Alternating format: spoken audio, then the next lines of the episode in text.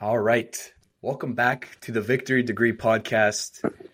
I say that I'm excited for every episode, but I think this one, uh, I think this one's a bit different. I think my excitement level is a little bit higher uh, for today's guest. We have the one and only Greg Coleman. Greg, thanks so much for coming on, man. Uh, it's good to be with you, man. Hey, listen, in this day and time, it's good to be anywhere. Absolutely, that is that is well said. That is well said. Um, Greg, I said I'm I'm more excited than usual for this episode, and that couldn't be more true. I stumbled across you actually on Twitter, funny enough, uh, X now, I guess, whatever you want to call it. Mm-hmm. And I started to uh, to look into your journey a bit and did some research, and I was like, I have to get this guy on the podcast to talk through his experiences, to talk through everything that he's seen, everything that he's been through, uh, and to hopefully gain a little insight into the mind of Greg Coleman, so that hopefully people who are listening uh, can maybe take some things away and apply it to their own lives. You know, Nick, talking about going into the mind of, of Greg Coleman, that could be a dangerous place.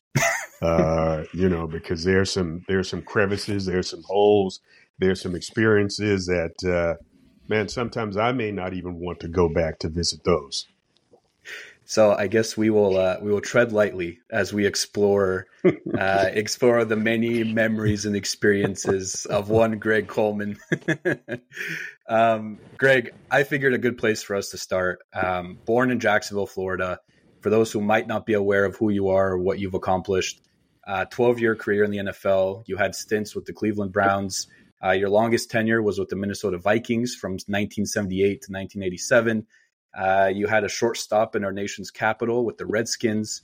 You went to Florida A&M University. Uh, you were originally drafted by the Bengals in 1976. All in all, you had a 12-year career in the NFL. Post NFL, uh, you did the Vikings radio broadcast for, I believe, 21 years. Um, that is um, correct. You, you are now a professional speaker. Uh, you are in the 2021 class, uh, Hall of Fame class uh, for the Black College Football Hall of Fame uh, incredible accomplishment. But I figured we start in Jacksonville, uh, where all started for you. And I want us to go back to your childhood. Um, maybe take us back to your experience growing up in Jacksonville um, and some of the things that, that you went through, and maybe even the relationship that you had with your family. Well, um, you know, it all starts with family. And um, growing up on the west side of Jacksonville in a place called Mixontown, uh, and to go to Mixontown, you had to know somebody because that was uh, that was a neighborhood that protected its own, looked after its own uh, against quote unquote foreign substance and foreign characters. Um, so we're a close knit community. We're a tight knit community. Everybody knew uh, each other. Sports was huge in that community.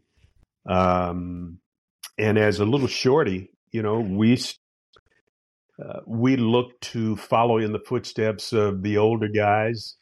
Um, you know, Dad played softball with uh, in in the uh, in the city park there, and um, and and not being a very big kid, not very fast growing up, and did not like the sight of blood. I was always the last guy chosen, whether it was baseball or football or, or whatever we did. Um, but but learned some things through that and and um, lo and behold one day out just kind of kicking pop cans over uh, over the fence and then started uh, when I got a football uh, cut the top of the pop or the beer can off and used it as a tee.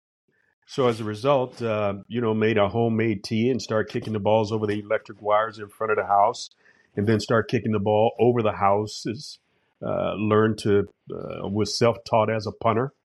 Uh, start punting the balls over the house, and lo and behold, I, I found out that it was a gift. It was a talent that. You know, most of the guys in the neighborhood wanted to be the running backs and the quarterbacks and all of the the elite positions, but I was content being the punter uh, for both teams. So in, on fourth down, instead of throwing them out, uh, I would kick uh, for both teams uh, and and and that skill set continued to grow uh, in into Pop Warner, uh, where I was a punter and place kicker there. Uh, we moved to the uh, north side of Jacksonville, and uh, in my my sixth grade year, sixth seventh grade, uh, still practicing that craft of punting and kicking, there was one of my classmates, a guy by the name of Gus Williams. And Gus was actually one of my first coaches. We're in the same class. Uh, Gus may have been a, a year older, but he took a liking to me for whatever reason. And and he would come over to the house and knock on the door. Hey, Miss Coleman, is Greg home? Uh, we got to practice. And um, Gus practiced me. We worked out. We punted. We kicked. We even built goalposts in the backyard. And he would come on, Gopher. You you you got this. You got this. Go for it. Come on, Gopher. Come on. And for the low for the longest time, I never knew why he called me Gopher. And fast forward a whole lifetime, uh, we finished from the same high school, uh, Raines High School in Jacksonville, and we now attend the same church. And in, in last year, when we migrated back to Jacksonville, I said, Gus, why in the ham fat did you call me Gopher? He said, Gopher it, go for it. Go for it. You got this. And he was an encourager. Uh, he was a, a motivator. And, and to, to, to know Gus is to love Gus and uh, through that encouragement as a little shorty. So I talk about uh, in the book talk about the power of words uh, because there are some words that you can remember as a little shorty, uh, either from your parents or your coaches or or even the neighborhood kids. Uh, so uh, I, I, use that as fuel to fire and on to high school at Raines High School in Jacksonville. grew a little bit, not a whole heck of a lot. But uh, my, I was a defensive end in high school. If they had been keeping stats about quarterback sacks for kids in high school back in the day, back in the uh, you know early uh, to mid seventies, my, my, name might be up there because I've developed some pretty good speed. Uh, so all I to do is quarterback sacks and in kick and punt. But uh, I can remember distinctly one drill, one practice. Uh, I really didn't want to come down and and slam the guard, the pulling guard, to close the gap for the linebacker to scrape and make the tackle. So I would just ole in in the the tackle and and get our linebacker killed. And, and my coach, uh, Jimmy Johnson, Hall of Fame coach uh, here in Jacksonville, he, he and the defensive coordinators, hey, get out of my drill. You just, you know, you're not going to do it right. Get out of the drill and go take this bag of balls up over on the other field and see if you can flip the field. Well, that was the the start uh, of being specific about punting and kicking. Um, you know, family. My dad was uh, happened to be the uh, the first African American salesman in the city of Jacksonville at downtown Penney's. Uh, mom was one of the first African American EKG technicians uh, at a local hospital, St. Vincent's Hospital here. Um, so you know, family, uh, faith, and football were were synonymous uh, growing up as a as a young kid in Jacksonville. Um, I just enjoyed being a, uh, a, a teenager, a young person here in Jacksonville. ran uh, ran track. I was also a hurdler, and talking about talking about words and talking about uh, coaching and talking about those life lessons uh, through a journey. I can remember uh, my junior year. Um, it was a regional track meet. The top four in that regional track meet would go to the state meet. And I'm a junior and I'm running up against, you know, some of the top seniors in the area. Uh, I can remember Kenny Lambert from from Andrew Jackson, uh, James Rackley of Robert E. Lee. Uh, those were the two of the top guys in the state, two of the top hurdlers in the state. And we line up and man, they shoot the gun and I'm right there with them. And the whole time I'm just I'm just so close. Uh, but I came in third. Rackley falls at the tape. You know, it was the day before technology and track and field and videotape and all of those things. Long story short, whoever had my lane said that I was fit. And clearly, everybody in the stadium knew that I was third. And I'm excited because as a junior, I'm going to go to state track meet and compete with these seniors. Well, I called my coach. I said, Coach, uh, Coach James Day, uh, a, a, very, very dear coach, mentor, friend, father figure. I said, Coach, you got to go to the clerk of the course and get this straight because I was clearly third, and his wife and the kids, everybody in the stands. Hey man, Coleman was third. He was third. So I don't know what the guy who had my lane was doing. He just lost focus. Long story short, uh, Coach Day comes up to me, and I'm thinking that he's going to go and get this thing squared away, get it straight. He looks at me square in the eye, and he said, "Coleman, I'm not going to the clerk of the course. I'm not going anywhere."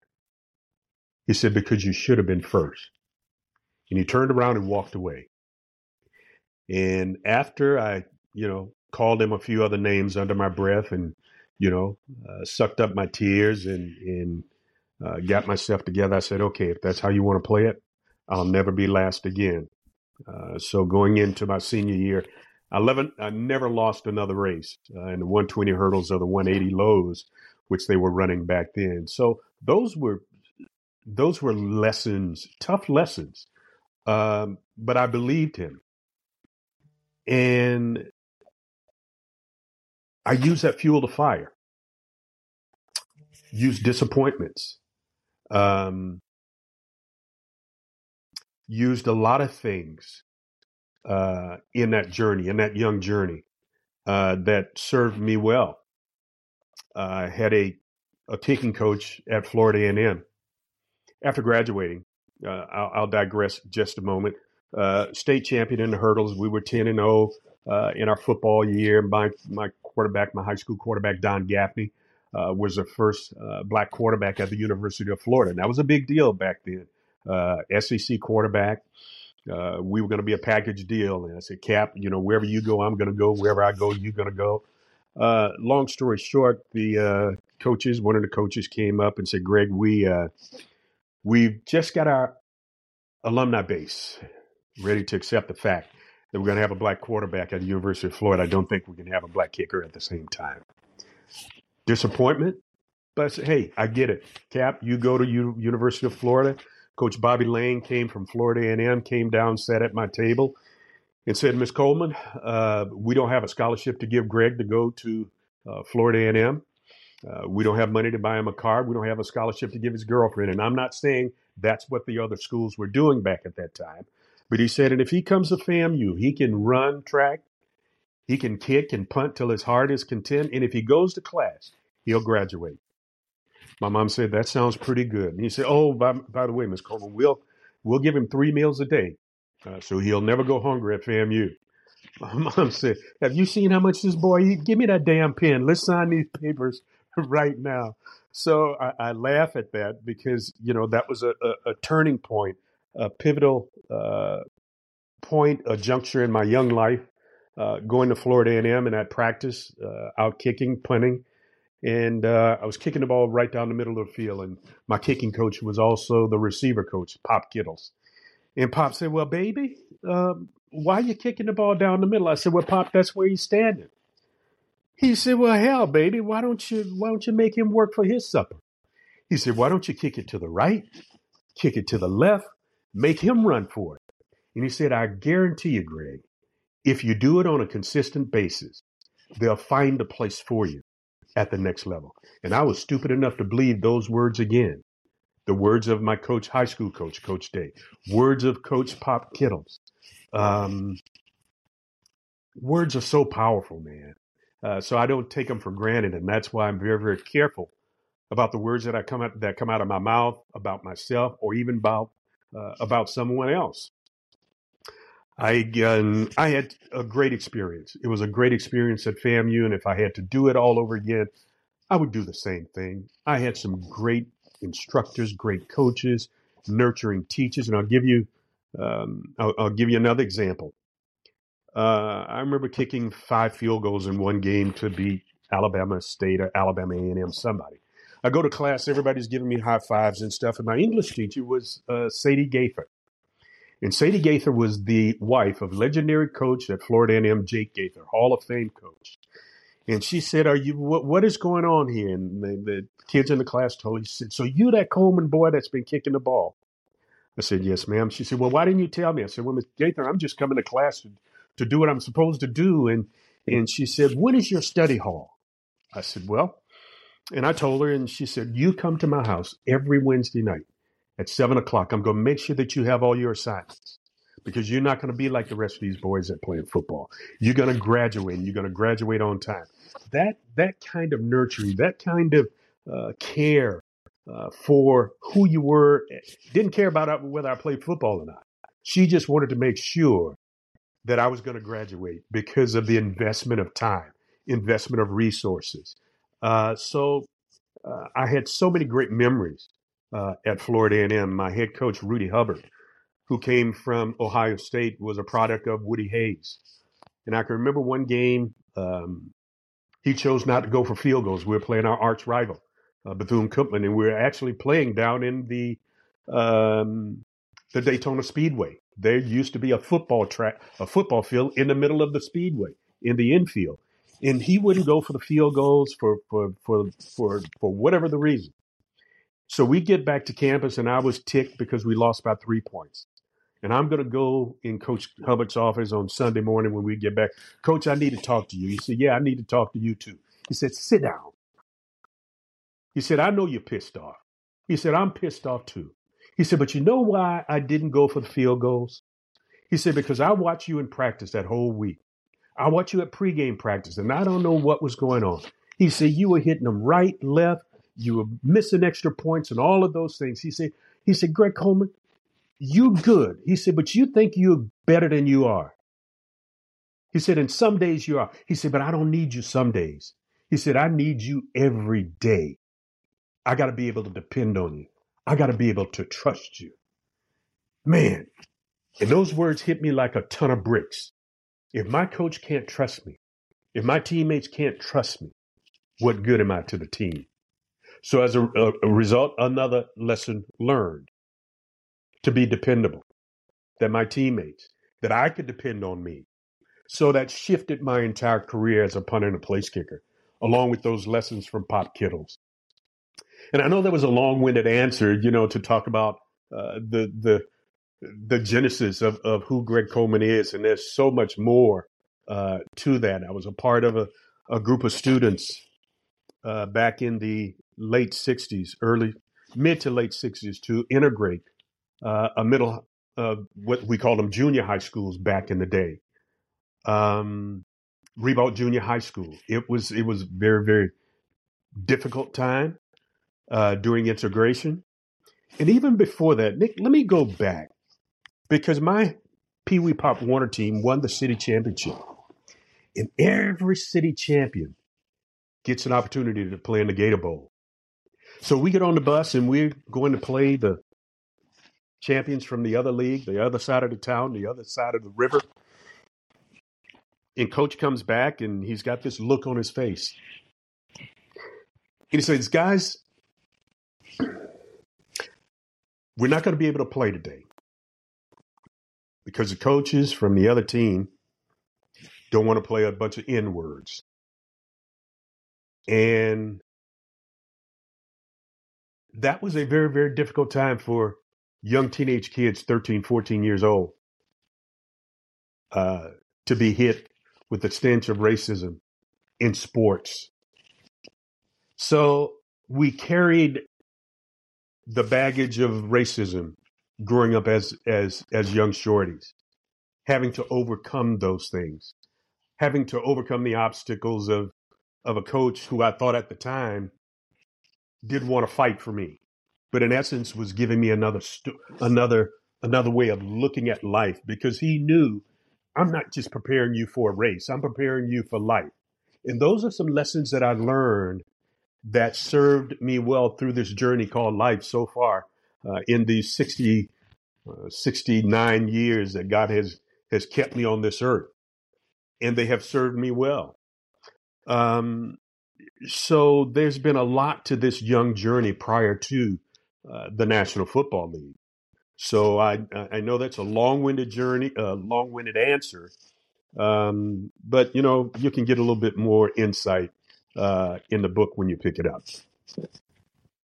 Greg, this is why I wanted to have you on um, again because I think a lot of your journey is fascinating, and so many of these stories that that you just told. I mean, there's so much to unpack. I think I want to go back to something that you said at the beginning, um, which was uh, your father and your mother and the success that they had and the breakthroughs that they were able to have in their respective fields as first African Americans to accomplish X, right? You, you, know, your father in the sales business. Um, you were the first African American punter in the NFL, full time punter in the NFL. Do you ever look, did you ever look to your parents as inspiration to go and accomplish something as great as being the first African American punter in the NFL, having that breakthrough? Were, was their success a blueprint that you used to then fuel your own success, or did you have other role models go, growing up? Well, we had we first it, it started with mom and dad looking at what they had to go through, what they had to overcome. Because still, we're talking about the the mid to late '60s, uh, where integration and racism was still prominent down in the South. Um, my dad taught me we had some core. He had some core values, and I watched him as he navigated you know, during his time at J.C. Penney's, they put him in the basement in the corner. Well, when people found out that that J.C. Penney's had a black salesman, man, they would bring stuff from the the third floor, the second floor, the main floor, down to the basement to have my dad wait on him because he treated people with humanity. And Pop told me something. He said, "Son, here's what I try to live by. You know, there are three things with people: ask, can I help you? Always say please and thank you. Those core values I still use today that I instilled into my kids. And my mom gave me a level of confidence. She would always say, she said, baby, it's a sorry dog that won't wag its own tail. And there's a difference between confident and cocky. Arrogance and confidence live on the same street, one on one side and one on the other. And you got to know which house you're going into because arrogance can lead to some uh, some disappointments in life but confidence with confidence comes patience with patience comes confidence. So there were so many things that mom and dad taught me. Now I didn't start out, well, maybe I did. I knew the significance of what they had did, of what they had done, their journey. Because I remember writing in my high school yearbook, you know, you have your name, uh, your the activities and your ambition. I said that I wanted to be a, a professional kicking specialist in the National Football League. That's what I wrote in in my yearbook. That's what I said in my yearbook. And even some of my team, hey man, you must be crazy. They ain't no black punters and kickers in the National Football League. Well, that's that ain't my problem.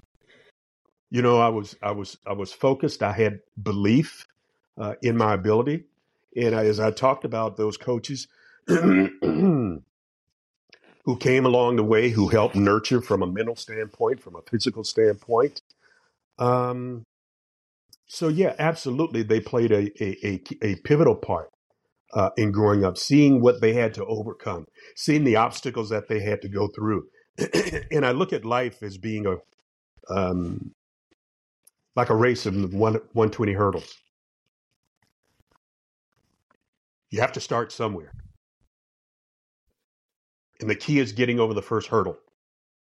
And once you get over that first hurdle, say, man, I got it. Mm, no, there's some stuff called life in between those hurdles. And then you get to an, another hurdle. You know, it could be a disappointment of, of, of, of school and, um, you know, you did, you didn't make the, uh, the baseball team, but you keep running in between those hurdles. And each hurdle that you go over, you gain more and more confidence as you get closer to the finish line. Now, in in track and field, yes, you have 120, 100 today, 110 meters, 110 meters to run that race of hurdles. But in life, you have a lifetime of hurdles. But the more you practice getting over those obstacles, the more determination, the more endurance, the more perseverance, the more resiliency that you learn to get over the hurdles of life. You know, my job as a punter was to to flip the field. And some people look at punting as an act of surrender. I choose to look at punting as a strategic move, sometimes to back up, to get your team out of trouble and put the other team in harm's way.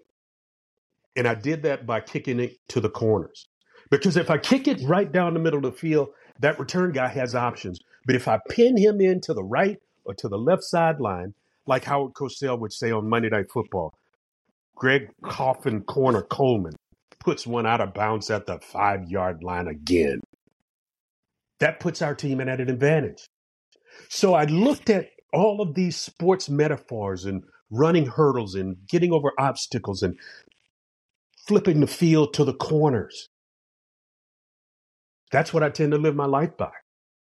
You know, uh, having that perseverance, having that resilient mindset. Because, you know, if you, if you look at a punt as being a defeatist strategy, no, you're looking at it all wrong. You give up the you give up possession just for a moment to put the other team in harm's way, to limit their offensive output, and now you get the ball back. Now you're in a better field position. Now you can maneuver. You've been that that strategic point for your team where people think, "Oh man, we're giving up. We, we we're punting. I'll go. I'll go to the fridge. I'll go to the bathroom. I I don't ever go to the bathroom on fourth down. I don't ever go to the fridge on fourth down because flipping the field on fourth down, there's so many things, so many different things that can happen on fourth down. You can have a great punt. You can have a fake punt, like I did a couple of times. You can have a punt return. You can have a punt block. There is no one play that so many different things can happen on fourth down. So when the punter comes out on the field, man, don't go to the fridge to get another beverage. You, you know, a lot of great things can happen on fourth down. And I, to your point, I think um, I, we had Aaron Schatz on the podcast. He's a analytics um, guru for the NFL, and he talked a lot about you know recently the NFL has has spent a lot of time looking at analytics on punts, on returns. Um, I think people are you know starting to realize, to your point, how important of a play it really is in the football game. We just saw it. I don't know if you caught the Bills Dolphins game this past yes. weekend Mm-hmm. That punt return for a touchdown that completely flipped the entire game. And Abs- it, absolutely, it did. But, but right. and, here's the thing: the return guy, I can't remember his name. He went back to the six yard line, which is a no no, to go mm-hmm. back to, to to retrieve a punt. But sometimes in life, you have to take calculated risks, and he took a risk, and his teammates made the necessary blocks. And before you know it, that that one play changed the entire course of the game. Right. Greg, I want to go to another topic that is extremely prevalent in life, and that's disappointment. And you talked a lot about resilience, about grit, about the hurdles of life. With that, inevitably comes disappointment. And I want to bring up two examples in your life that you've experienced great disappointment. One that you already brought up, um, in my eyes, the Pee Wee story, not being able to to play in the Gator Bowl, uh, I think was a big source of disappointment, um, especially at such a young age. Like you said, experiencing racism to that degree. Um, and then also in 1976, when you were drafted by the Bengals uh, and mm-hmm. didn't make the team, perhaps another big source of disappointment in your life. Can you connect? I guess we'll start off with the Pee Wee story and how, as such a young man, that is a traumatic experience for many. And it could alter someone's life for the worse. For you, it seemed like it had the opposite effect, or you at least interpreted it uh, to be perhaps a positive. So, lead me through your mindset. And obviously, you had coaches and mentors along the way that maybe shaped your mindset around this. But for you to come out of that a stronger man and for you to continue to lead with love, to lead with putting humanity at the forefront of everything you do. Um, what was your mindset after that experience, and and how has that shaped kind of who you are? It, it, it was not only mine; it was ours hmm. because mm. we were community. We had we had, as you mentioned, we had coaches, we had mentors, we had parents, we had all of those factors that were coaching us, encouraging us to not give up, not to quit. Because off that same Pee Wee football team, was the first African American punter in the National Football League, was the first and second African American quarterback at the University of Florida because we had another kid that went to our high school, Terry LeCount. He was the second African American quarterback uh, to, to, to play at the University of Florida. Not only play at the University of Florida, Terry LeCount was my teammate for the Minnesota Vikings. I mean, think about that. Two kids off the same Pee Wee football team went to different colleges, different experiences, but one in the same wind up on the same football team from the same neighborhood, Scott Park in Jacksonville, because we were all nurtured. We chose not to let the stench of racism dictate who we became. There were when there were 12 of us that went on to college off that same football team. There were a couple of doctors, several lawyers off that same football team. There were five of us that put on an NFL or USFL uniform, five off the same team in the same neighborhood, same Scott Park. So man, we we did some incredible things. Our our parents, our coaches, our mentors, our teachers did some amazing things of us encouraging each other. So we chose, we made a decision. In life, you have a choice to make decisions that can either build you up or tear you down. So we were a product of those encouraging words. I think I told you earlier, you know, how important words are. There's a there's a scripture that I read that says there's life and death in the power of the tongue. So I'm very, very careful. I mean, and, and I use it in every, even in golf, even when I wasn't a good golfer. I would never say, man, I, I hate this shot. I hate hitting over water. No, I just, hey, I can hit it over water. I can do, I can do all things. And that was my mindset. The disappointment of not making it uh, after being drafted by Cincinnati, I made a mistake of running the 40. I was just coming off a track season during the draft. So I ran a 4 4 40. So when I got to camp, I outran everybody with, uh, for the most part, with the exception of Isaac Curtis. And uh, Paul Brown says, "Hey man, you got too much speed. We got to try you at wide receiver, coach. I've never played wide receiver." Well, they would run me to my heart content. We'll go over there with Isaac Curtis and Chip uh, Chip Myers and and and and Ken Anderson was a quarterback, and they would just run me on the go patterns because I was outrunning everybody on the team. That didn't work out, but I would still have to compete against Chris Bahr, who they drafted in the second round, Pat McInally, uh, Dave Green, and all of those guys who were resting during all of the course of practice. So it wasn't a fair fight, long story short. Disappointed. I got cut, came back to Jacksonville, but because of Sadie Gaither and those other coaches and, and teachers at Florida A&M, I graduated uh, almost with a double major. And um, I taught high school history and I coached a little bit, but uh, I told the coaches and the kids, hey, I'm going to give this one more shot, um, the, this National Football League. So I worked my behind off and I practiced. Uh, I remember those encouraging words from my parents, from uh, coaches, from Gus Williams. Uh, come on, go for go for it, man. One more, one more. And I got an opportunity to uh, to go to camp uh, with the Cleveland Browns. And, and Forrest Gregg was the new head coach for Cleveland. And I ran the 40 again. And um, he said, Wow, you got a lot of speed. I said, Coach, if you're going to put me at another position, just cut me now. Let me go because, and I explained to him what happened in Cincinnati. He said, No, uh, if if you can do this, you'll just have you'll just be the fastest punter in the National Football League. I said, Okay. He said, Can you handle this? Coach, all I need is an opportunity. Because the previous year, the Browns drafted a kid by the name of Tom Skladany out of Ohio State, second round, second round pick.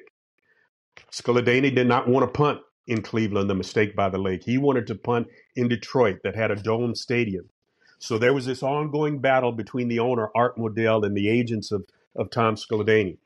And we're getting close to the near the uh, last uh, preseason game, and, and Forrest Gregg said, Greg Coleman, looked me straight in the eye said, Can you handle this?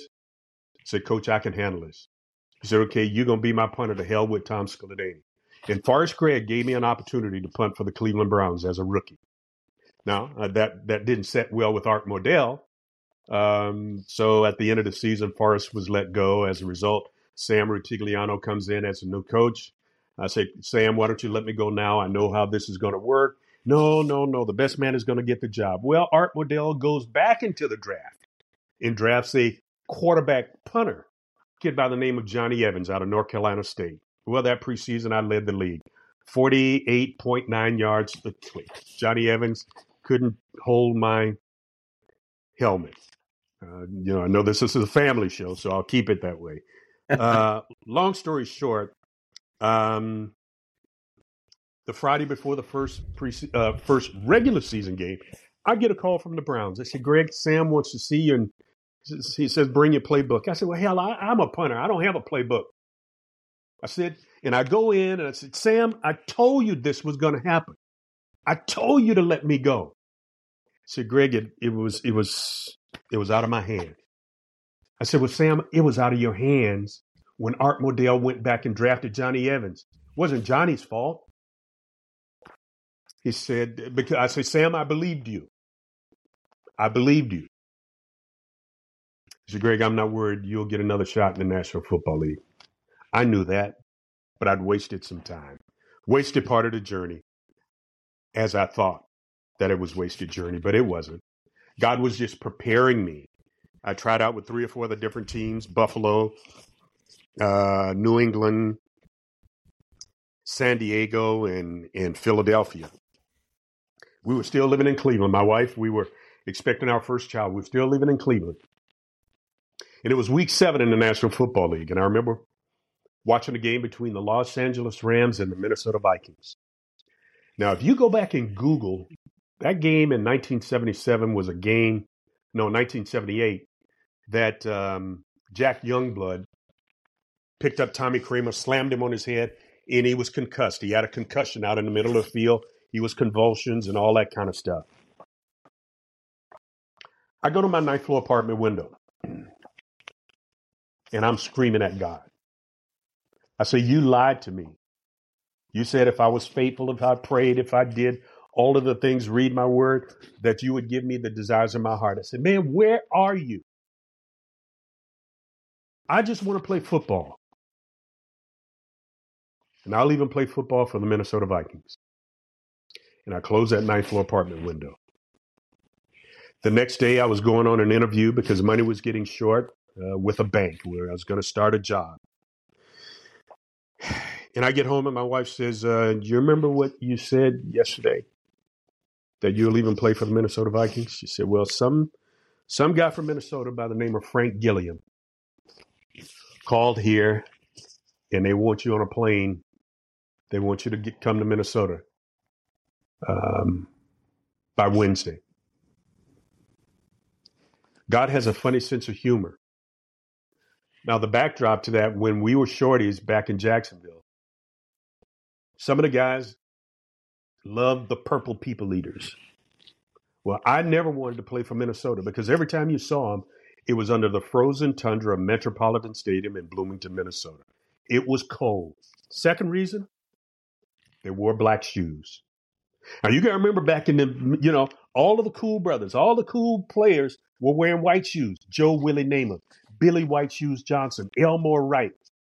And the third thing was they had a coach by the name of Bud Grant with piercing blue eyes that had his arms folded, walking up and down the sideline, that didn't say much to anybody. Those were three factors that I said that I would never, ever, ever play for the Minnesota Vikings, thus taking me back be careful about what comes out of your mouth. Because as a child, I said I never wanted to play for the Minnesota Vikings. And it wasn't until I went to that ninth floor apartment window and humbled myself and said, God, I'll even play for the Minnesota Vikings. The next day, I got a call. And I spent the next 10 years as a punter for the Minnesota Vikings. Funny how life works. That is um, that's an amazing story and it's it's so refreshing to hear you articulate your journey and how many times it seemed like you were down and out and it seemed like you were never going to play professional football and yet you stuck with it and i think in today's day and age where life seemingly happens so fast and everybody wants that overnight success everybody wants to be that overnight sensation Um, I think if people stopped and listened to the words that you were saying, I think they would maybe look back and say, you know what, maybe if I stick with this for for a while, maybe you know I too can can achieve you know what my wildest dreams are. So I think I think that's an incredible thing for people to take away. Nik, I've got a friend, uh, uh, one of my speaking mentors, guy by the name of Les Brown, and Les has a quote. And I didn't know this quote, and I didn't hear this quote until much, much later in my journey. But Les has a saying. He says, "Hey, life is to knock you on your behind." He say it's to knock you down. He say, but when life knocks you down, make sure that you land on your back. He said, because if you can look up, you can get up. So I've been knocked down a many a times, many a days, in many arenas of life. But if I can look up, I can get up, man. So those are words that I use even today. Yeah, there are disappointments. There are times that you know you're going to get blindsided. You go, but hey, man, if I can look up, I can get up, and I keep getting up. I keep getting up, no matter how many times the referee, the the referee of life is is count, trying to count you out. One, two, three. Man, if I can grab hold to the rope, if I can grab hold to a coach, if I can grab hold to a mentor, if I can grab hold to some encouraging words, man, I'm gonna get back up and I'm gonna get back in the game. I love that. Um, Greg, I want to bring up uh, maybe another uh, instance in your life where you experienced disappointment. Um, and I'll, I'll read a quote to you. Uh, this is coming from yourself. Uh, and this is you reflecting on your time with the Minnesota Vikings, uh, or at least a portion of it. So you said, uh, and I quote, for a long time, I kept my helmet on, hoping folks would think I was a dark skinned white boy. You got stuff thrown at you, the adjectives that were hurled, monkey, the N word. I read that and um, honestly left speechless. And I can't, for one, imagine what, what that must have felt like for you being in that position. But once again, you persevered and you came out the other end an even better man. Uh, and so we talked a little bit about some of the, you know, some of the mindset that you had and the mentors that you use and the coaches that helped guide you along the way. But this specific instance, when you were already in the league, when when people knew that you were a good punter, when they saw the skills, and it's what's funny is when I think about it, these same fans that were saying that to you, they were maybe rooting for other, you know, African American athletes on the same team, right? Maybe the wide receiver you know, African American, you know, lad. He's going out there, he's performing, he's they're rooting him on. But for some reason, it was specifically you, the punter, that seemed like you got you got the short end of the stick. Um, so if you don't mind, take us take us down that alley a little bit. What that experience was like for you? Well, I mean, punters. If you think about it, Nik, the position of punter and quarterback were not synonymous with African American players. Hmm. You know, to see what Doug Williams and James Shack Harris and Marlin Briscoe and all those other men who played that position had to go through um, and had to overcome. You know, I can remember uh, my last year in the league with Washington, uh, spending some time in the, in the training room with Doug Williams because we both were at the tail end of our careers and had some bumps and bruises. And we were talking about the mere fact that it seemed that the black quarterback was overcoming that stigma of not being able to handle sophisticated offenses because the quarterback was viewed as a extension of the coach. It was like a son. The coach was a father, the son was a quarterback. Well, there are very few head coaches who had black sons, but they were they were men who looked at humanity versus the color of your skin. So you fast forward, we have overcome that stigma of the African American quarterback being able to handle complicated offenses. You look at uh, the majority of the uh, a number of the quarterbacks that are playing in the uh, playoffs uh, this season, young African American quarterbacks who are articulate, who are very very smart, um, who who have a great gift for being leaders of men. Even though I was the first full time African American punter, that door still has not been opened, only to a very few. There's, there's only one uh, kid that's punting in the in African American punter. That's Pressley Harvin for the uh, for the Pittsburgh Steelers. And when I was inducted into the Black College Football Hall of Fame, I invited Pressley down uh, for that ceremony. And I said, Press, I'm not putting any pressure on you, man, but you know, you right now, you're the poster child for young African American punters in high school and Pee Wee in, in, in college who want to have that opportunity to see somebody who looks like them. I mean, there's another kid, Marquette King, when he was a co- uh, in college at Fort Valley State. Um, I went to watch him punt. He got my name and number from somebody. He said, "Man, I just want to know if I'm doing the right thing." And I went to Tallahassee. They were playing Florida A&M and watched him punt. Had a fairly decent game, but afterwards we talked. We exchanged numbers and kind of walked him through uh, the early stages of what it was going to take to be a success. Baby, I'm not going to change you. You got here doing your thing. And Marquette was all pro punter uh, and still should be punting in the league right now. Uh, some coach put out some dirty nasty on him, and he's been blackballed for the most part. But the kid is is led in the top punters when he was in the National Football League because he had charisma, because he had some attitude. It's it's it's so it's it's so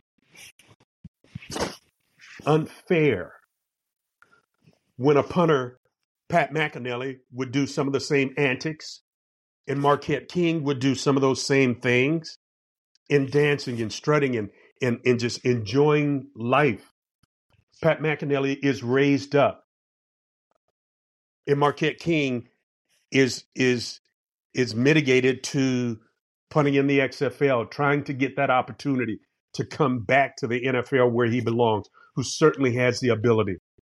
Um, so those kinds of lessons, the notes that we would get. Now, most of the African American players got nasty grams. It was before social media. I destroyed the majority of mine. And I think Jim Marshall may have a few. Alan Page may have a few. But all of us remember the nasty grams that we would get during the week. And some of these same people who sent the nasty grams were the same ones that were cheering when you put on that purple jersey. But when you took it off from day to day during the weeks, you were just another black kid, a black young man in Minnesota.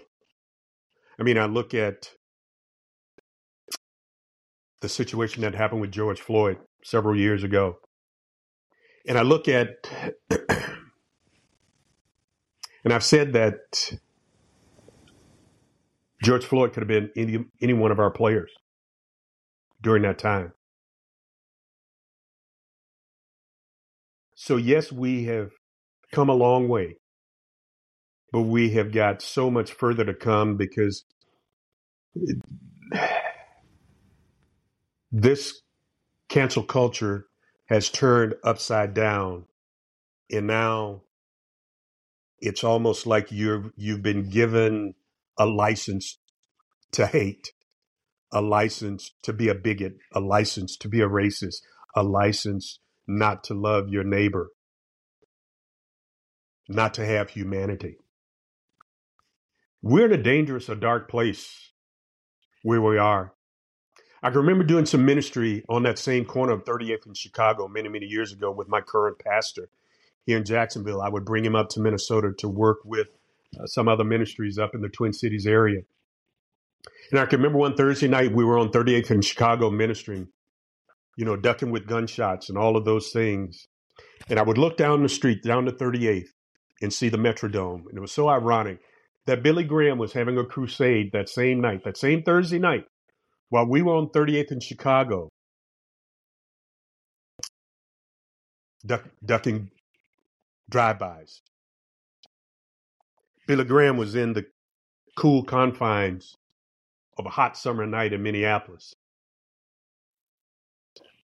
Two men, one African, one black, one white, sharing God's same gospel to God's people. But just differences.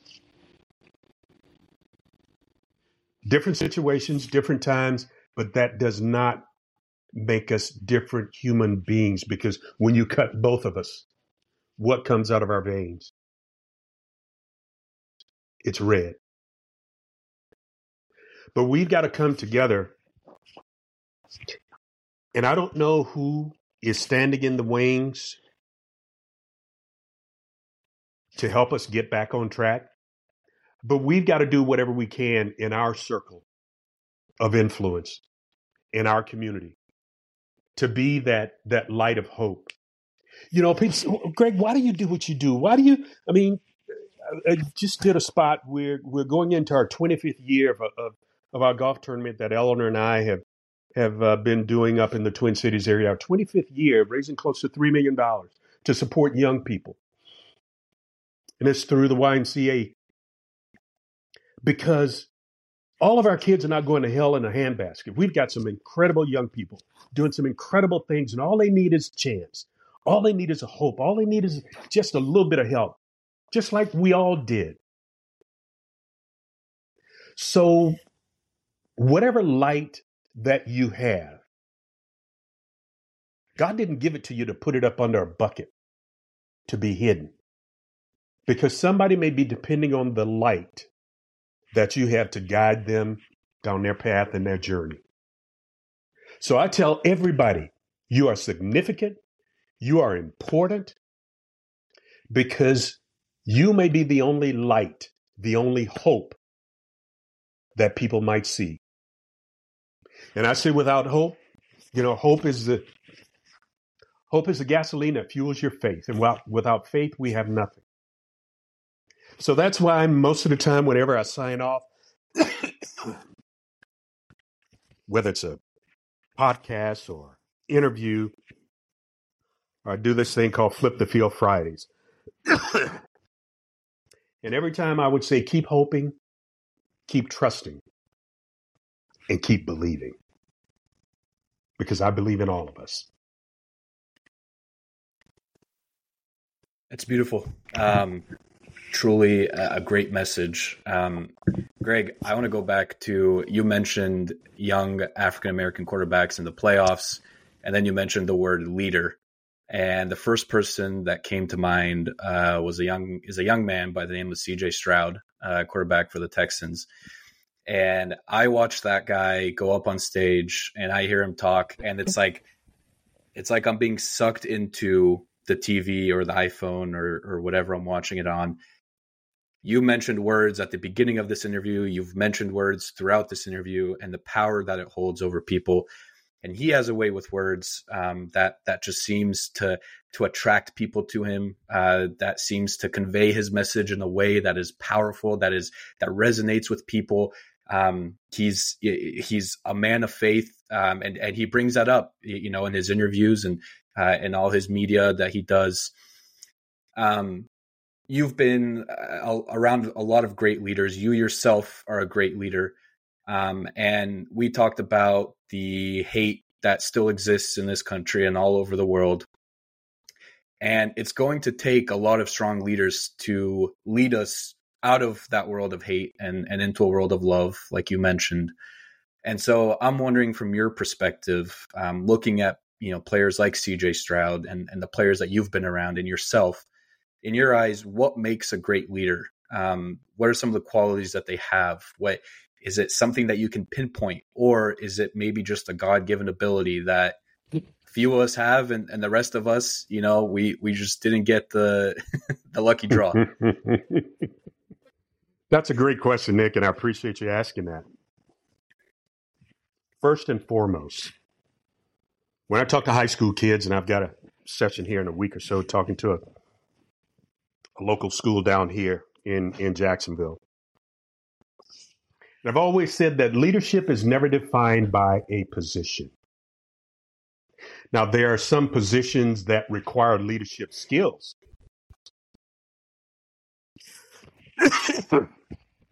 Excuse me.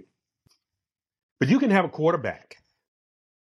He's the natural leader of the team because he leads everybody in positions, knowing where everybody lines up. He's the leader of that team. But that doesn't necessarily make him a leader of men? Number one, it starts with accountability.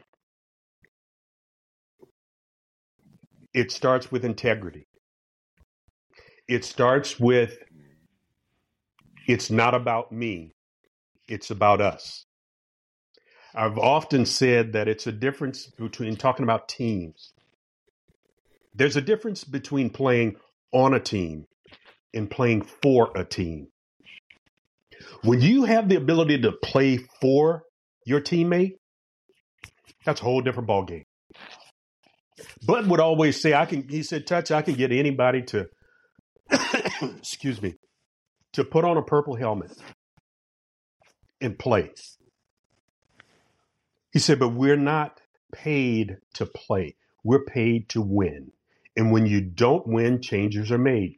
It's evident of what happened on Black Monday uh, yesterday. Um, co- several coaches, uh, four so far, five.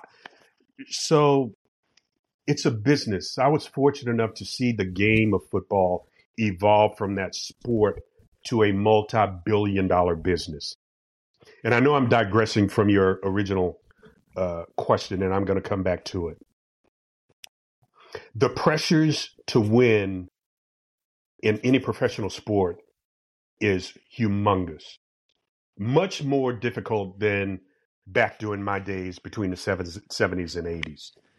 Um, but the one principle that has never changed is leadership. I never looked at my position and said, "Oh, Greg Coleman, you you you were just a punter." And I've had guys to say that, "Man, shut up! You're a punter. What do you know?" Well, I led my team through two work stoppages, two through two strikes in the National Football League. And Bud would say, "Greg, I don't care whatever you do, whatever decision you guys make.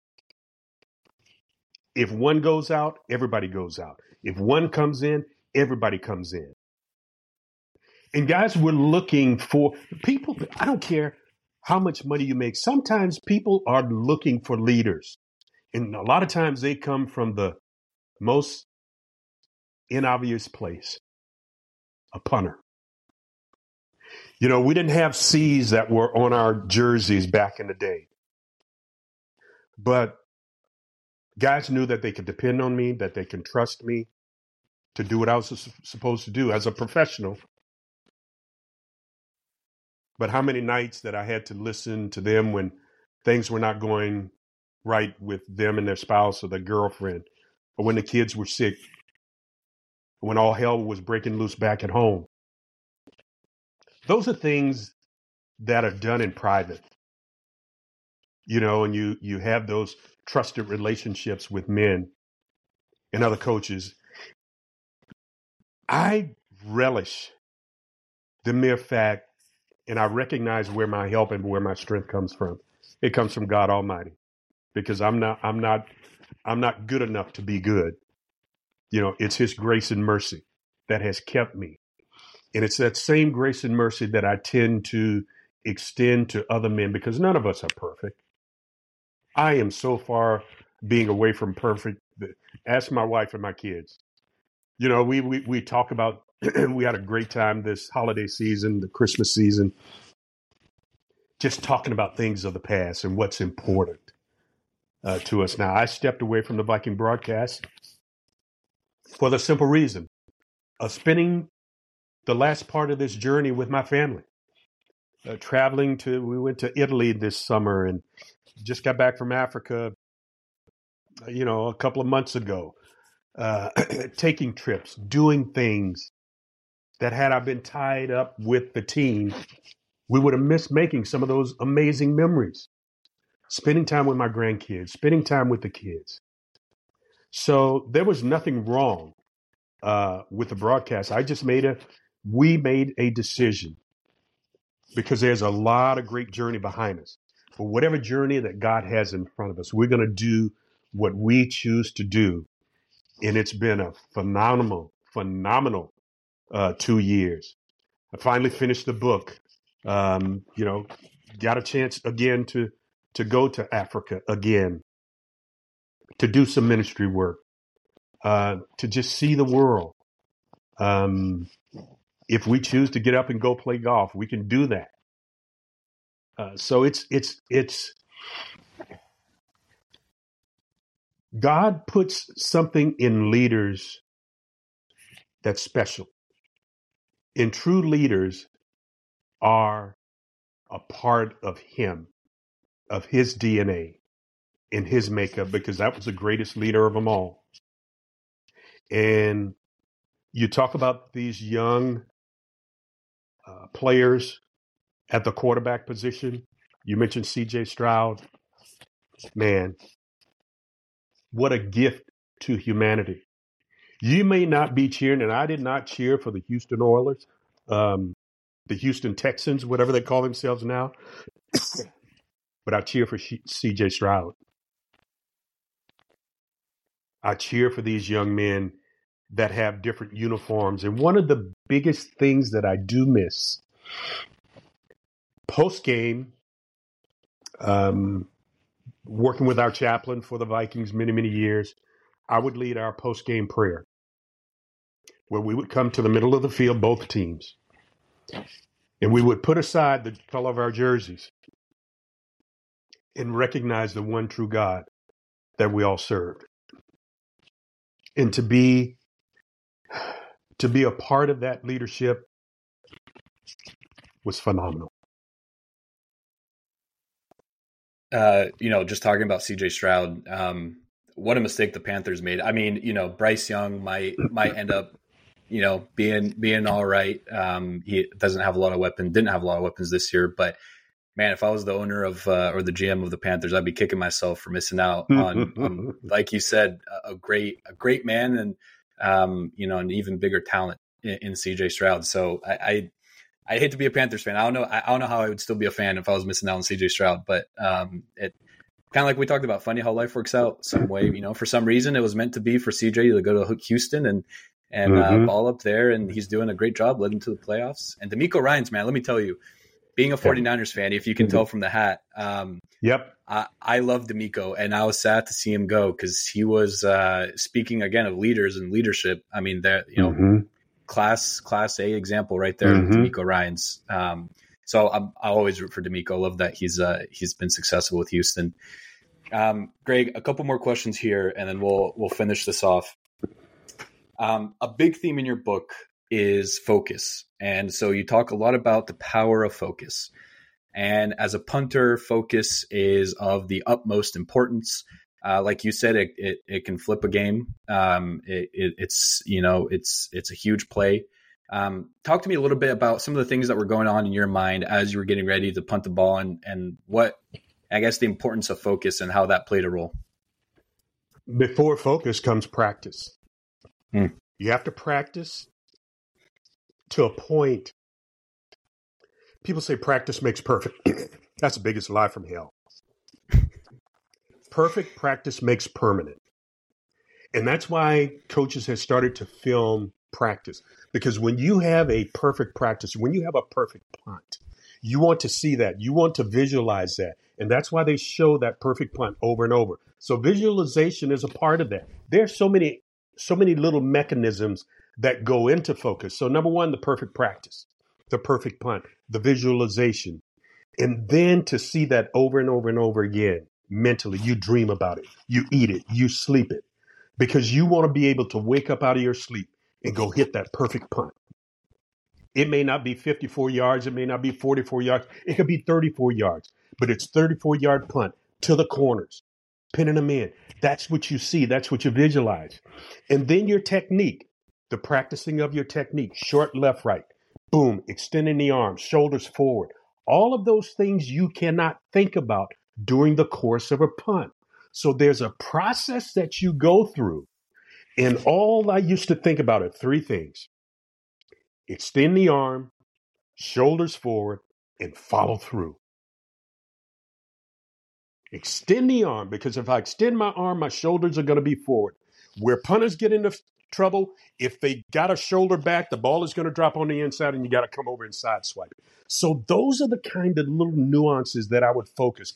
I would be so involved with the game and cheering and encouraging my teammates, getting them Gatorade and water and all of that stuff. But on third down, I had to come back and I had to focus on what I was supposed to do.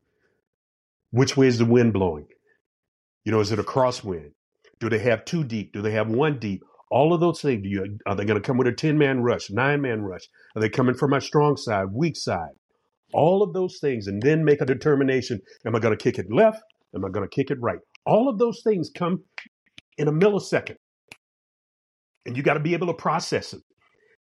So I understand what quarterbacks do when they get the ball, they snap, they're reading the defense, the process that they have to go through. We as punters go through the same thing. And the fundamental focus of what we do is done and measured in three to four opportunities per game.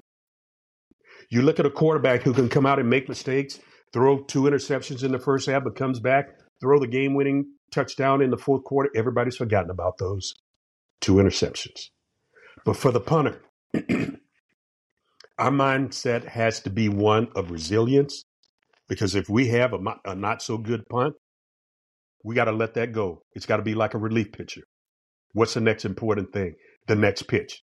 So the next punt is the next most important thing for us. Not only that, if you have the opportunity to hold for, for PATs and, and extra points, now you're serving another man to help him be the best that he can be. I was a kicker, so I knew what holders looked for. I knew how how much pressure they, you know, to put on a ball, which way to lean, left or right or back, all of those things, all of those nuances. Um, because all you're doing is serving humanity. You're serving a football team. You're serving a community. You're serving a, serving a city in a region that all cheer for purple. You're cheering. You, you're serving Purple Nation, and it was an honor for me to be the punter uh, for the Minnesota Vikings for those ten years even though even though the Vikings beat the Niners this year, um, I will say I have a lot of respect for the for the men in purple. even though Kirk Cousins uh, gave us everything he had and played yes. one hell of a game, I'll tell you, Kirk was wheeling and dealing that game. Um, I, I, was yes, watching the was. game with my brother, and I was like, dude, I don't know, I don't know who this guy is. This guy is playing like prime Peyton Manning tonight, um, and he put on a hell of a show. Um, I am Greg, I got to tell you, I'm fascinated by the psychology of kicking. And you see it so often with kickers, with punters, a lot of what you just brought up. Um, and it's it's fascinating to think about because I never thought about it until you said it. But for kickers, typically um, they maybe have 40 attempts over the course of a season, and so you know, and and, and a lot of their um, I guess performance is based on their percentage. So we'll take you know kickers as an example, but the same could go for punters mm-hmm. with with their average, mm-hmm. with how many balls they got inside the twenty, all that good stuff. Um, so every kick matters, but we see it so often where kickers they'll miss a field goal or they'll miss a PAT and they're never the same. Um, I, am forgetting the the kicker's name from last year, but the Cowboys kicker, he he went on the streak where he missed like six or seven PATs in a row, and it started becoming you know, Comic and everybody was blasting him on Twitter because it was like seemingly every PAT was off. Mm-hmm. And PATs are, you know, arguably the easiest kick that you can have. Um, and so let me let me stop you there. Okay. The kicker depends on help. Hmm. Starting with the center. His most important ally is the holder and I'm not throwing any holder under the bus because I did it for many, many years. But I have watched, and I taught my wife how to watch for a bad hold. You miss a spot, a half an inch left, a half an inch right, the wrong tilt of the ball, and a kicker will never say this. He will never throw his holder under the bus. I'm not saying all of them, but a large majority of missed PATs and field goals are because of a missed spot of the holder. Now you can continue your narration. That I mean, I it I just love that I now have a new appreciation for the game that I thought I knew. And what I mean by that is now I actually can watch the holder and see to what you just described. Was it a good hold? I now have an appreciation for punters. By the way, you mentioned Marquette King um, earlier in this podcast. dude, I got to tell mm-hmm. you, I wish that guy was back in the league because um, oh, every punt, every punt was it, it, was just a joy to watch. Um, not only yeah. because he was he was actually good at punting, but to your point, mm-hmm. the charisma, the you know, just the energy that he had, um, I, I, think was great. I thought he was a great fit in Oakland. Uh, so I'm sad to see that you know he, you know, didn't work out. But I'm I'm really I'm I'm holding strong that he'll he'll be back one day. Um, but yeah. I, I love that you gave me a new appreciation. Greg, I'm walking out of here, and this weekend when I sit down and watch playoff football, I'm going to be looking at the holder, man and I've never once looked at the holder in my entire life, but now I'm going to be looking yeah. at the holder. yep, yep. Most most people don't. Most people don't. You know, and it's all about everybody's trying to to do this uh, to do the best that they can. Right. And I'll share this story as we close. There was a a, a teammate of mine uh, with Cleveland. His name was Gerald Irons, and when I was going through that whole battle with uh, Johnny Evans and camp and Skladany and all of those things. He said, Coleman, man, I'm telling you. He said, man, you you just encourage me. I watch you go through what you go through to be the best. And Gerald Irons was just a phenomenal man. And Gerald said, You inspired me to write a poem. And he wrote this poem called To Be the Best. And if you don't mind, we'll close with this.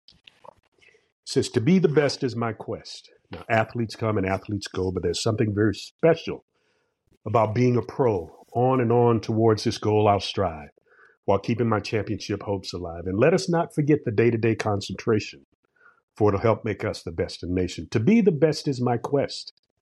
Now, some might just be happy to make the Viking squad, but I'll never be satisfied until I get that Super Bowl wad. And so much happiness I know it will bring the thrill of wearing a Super Bowl ring. To be the best is my quest.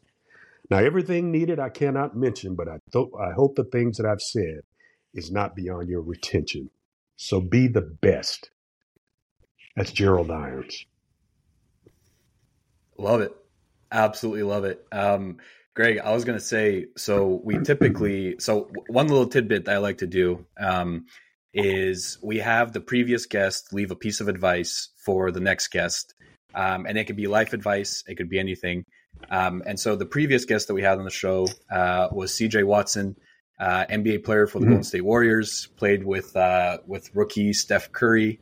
Um, and his piece of advice for you, uh, not knowing who you are or, or you know who the next guest was going to be, uh, his piece of advice was dream big, work hard, and put God first. Everything else will come. Mm-hmm. And mm. I think that piece of advice fits perfectly in what we discussed here today. And if you don't mind, um, if you could quickly just say what that advice means to you, uh, and then if you could leave a piece of advice for our next guest, uh, who, as you may guess, you won't know who you know who they are. Uh, his first quote of "Keep God first. That's that's phenomenal. That's who I am. And uh, the the second part was uh, what uh, work hard through it. dream big, work hard. Dream big. Um, I never put a shade on what I wanted to do. Everything that I have wanted to do in life, God has blessed me to do it. People say, man, everything? Yeah. I had the opportunity to jump out of planes and all that. I don't want to jump out of a plane. That doesn't interest me. But I've always wanted to hold a lion in my hand. I've had an opportunity to hold, I'm fascinated by lions, to feel the strength, in that the muscles in that body. Um, to marry the girl of my dreams. You know, here we are 45 years later. Finds it's so spot on. Uh, those words of encouragement that he left. and now it's my turn to to leave something for the next guest. It's very, very simple. Keep God first and learn how to punt. and I'll give you the acronyms P, you learn how to push through obstacles. U, understand your strengths. N, learn how to navigate through life, the obstacles and the crap of life. And T, take calculated risks. And if you learn how to punt, then you too will learn how to flip the field and get a leg up on life. Beautiful, Greg. What a way to end the show. Um, I can't thank you enough for coming on today. This has been an absolutely wonderful conversation. I've enjoyed every single second of the past hour and 15 minutes. Um, it's been a joy. I've learned a lot. I've now learned to watch the holder uh, during a kick, which I cannot thank you enough. Um, uh, in addition to all the the wonderful advice and tidbits that you left from your own journey, Greg, where can we find you? And do you have anything to plug for the audience? Well, uh, you can go to my website, uh, gregcoleman.8, no, gregcoleman8.com. And uh, the book is available uh, on Amazon or through my website. Uh, and the, the name of the book is called Punt, uh, Flip the Field and Get a Leg Up on Life. Greg Coleman, the first African American punter in the National Football League. Love it. Love it. All those links will be in the description, uh, so feel feel free to check those out. I will be picking myself uh, up a copy of your book. Um, can't wait to read it, and I'll definitely uh, maybe share some some thoughts that I have because um, I'm sure it'll be a great read. Greg, cannot thank you enough, man. This has been awesome. Thank you so much. You take care, Nik. bless you, man. Thank you.